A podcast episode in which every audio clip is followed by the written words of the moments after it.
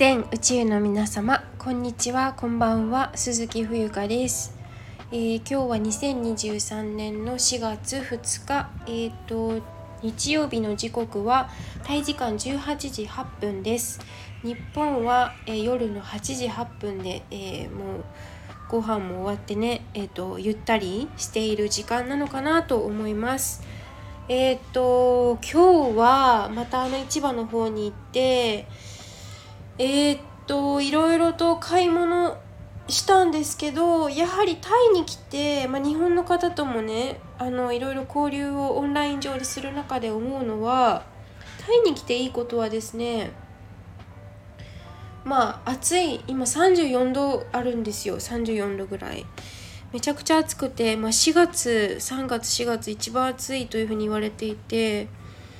洗濯物が乾くのが早いのはすごくありがたい。あと屋台のご飯が美味しいところは美味しいし、あと物価が安いっていうのはある。で、そして果物が本当に新鮮で、でもあと暑い国なので腐りやすいんですけど、今日買ってきたもの、シャインマスカット50バーツで買って、あとはバナナ10バーツ40円ですよ。バナナ10バーツでね、沖縄のチュラバナナみたいな短いちっちゃいバナナ、一房あれは何個ついてる？ちょっとお待ちくださいね。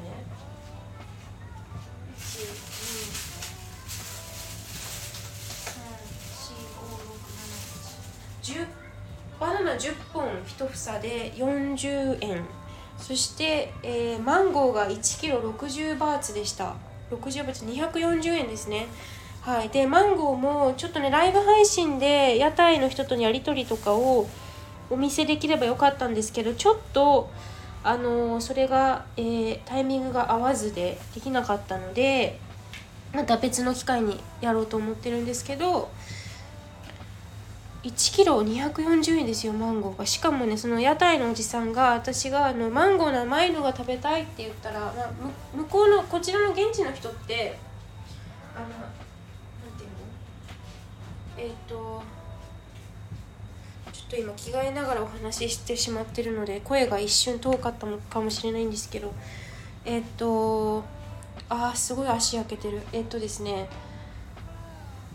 酸っぱいマンゴーも食べるんですよ、いただくんですね。だからそういうマンゴーとかもあるから、私の好みを伝えるとおじさんが選んでくれるんですね。そのいっぱいこうたわわというか、そのカゴに入ってるマンゴーから甘いのじゃあ選んであげるねって言って、それがやっぱり対面販売でいいところだなって思うんです。自分の好みとかを伝えたりとかして、おじさん、店員さんが教えてくれて、どこから来たのみたいな、中国って言われて、日本ですって言ったら、おお日本かみたいな感じでね。そうで、だいぶ今日はフルーツを買いましたから、結構重たくて帰り道、はい、でもよかった、買えてと思っています。はい。そして引き続きポポのライブ配信は物販、タイのお土産配信をしようと思っているので、応援してくださる方はもちろん、タイのお土産とか気になってる方はぜひポポに遊びに来てください。あと TikTok ライブも、私ライブ配信がしたくて、100人以上じゃないのかな、100人以上かと思ったら、100人以上のフォロワーさんだと小窓に入ってコラボライブができるらしいので、 TikTok ライブちょっと分かんないんですよね、よく。でもライブ配信したいからフォロワーさんを今お願いしてます。増やしたいのです。5条件一定以上のフォロワー数がいること。ちょっとよく分かんないですね。質の高いコンテンツの創作実績があること。はい。ちょっとやりたいっていうのと、あと YouTube ライブもね、やっていきたいですね。ちょっとこれ本当にやらないといけないんですけど、やれてないからちゃんとしなくちゃいけない。はい。あとなんだろう、そうあと4月限定で30分8,000円の私のセッションやってます。冬香と直接1対1でお話ししてみたい方、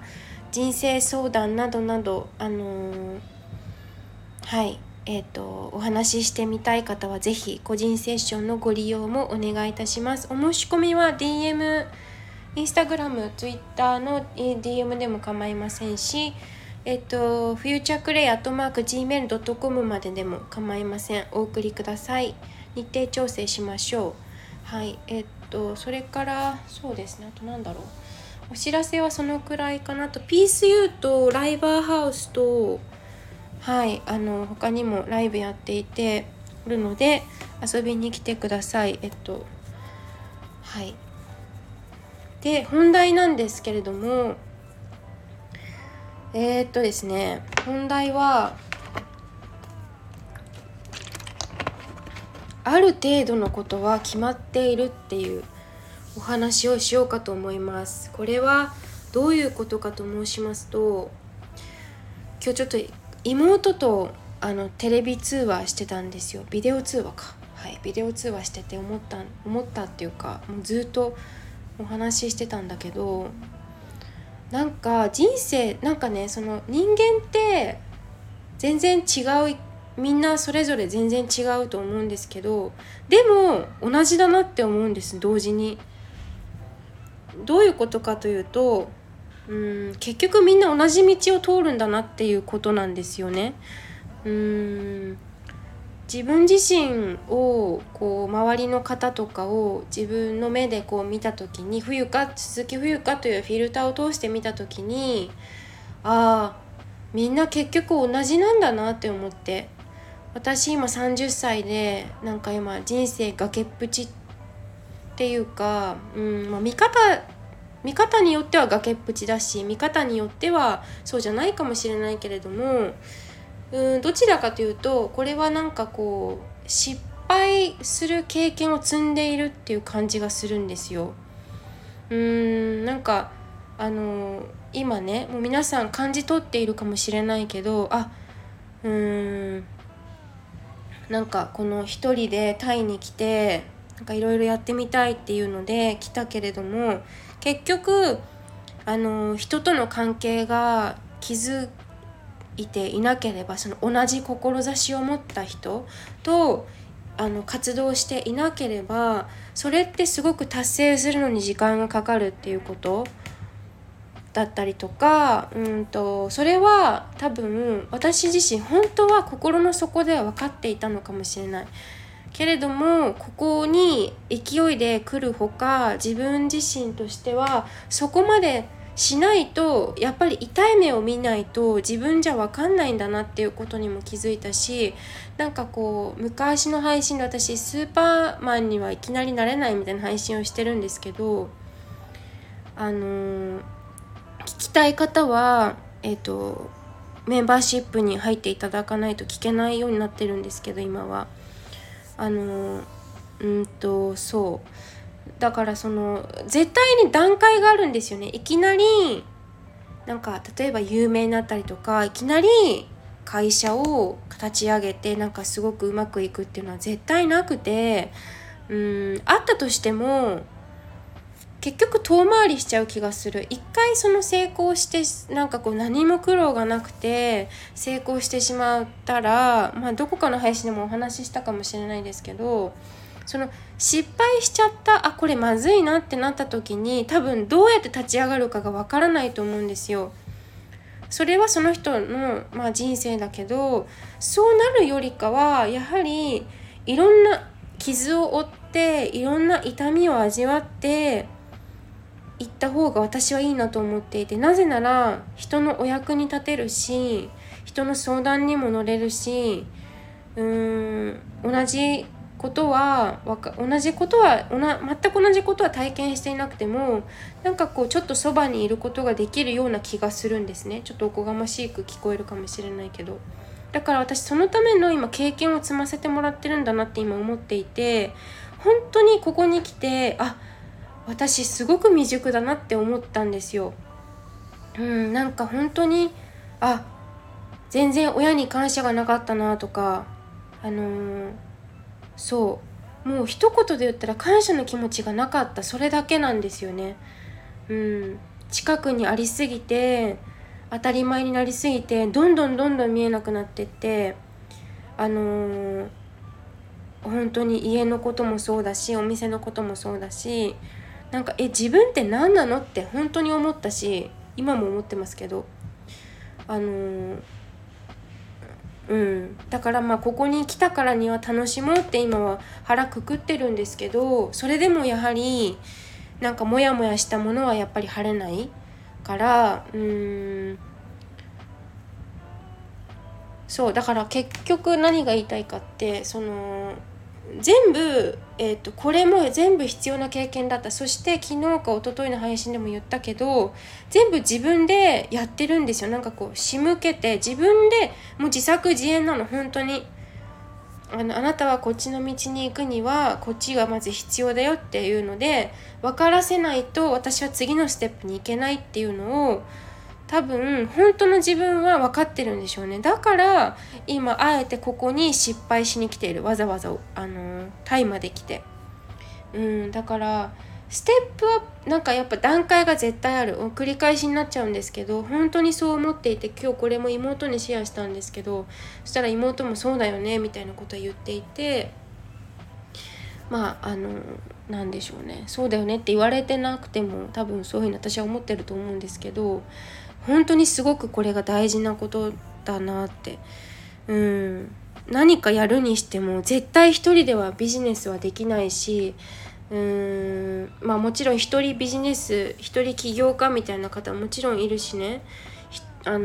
一概には言えないと思うんですけど、私が肌感覚として感じたのはやはり謙虚になれっていうこと、感謝の気持ちを持つっていうこと、あとはもう本当に目の前のことに一生懸命、あとまず分かんなかったら求められていること、お願いされたことっていうのはやるべきことなんだなって、自分が、まあ、頼まれ事は試され事か、頼まれ事は試され事、合ってますかね、はいだと思うので、だってなんか私やっぱりどっかツイッターでつぶやいたかな、やっぱり私はどんな人の話を聞きたいかって言ったら、やっぱり苦労した人たちの話を聞いて納得したいっていうのもあるし、なんかその方が信頼があるなと思ってるんですよね。だからそういう意味で人間って同じなんですよ。なんかこう結局若い頃はいろいろなんかこう自己流でやっちゃったりして事故るみたいな、こういうことわざじゃないけど言葉遊びみたいなのあると思うんですけども、ほんとそれでやっぱり結局自分ごとになったら自分じゃ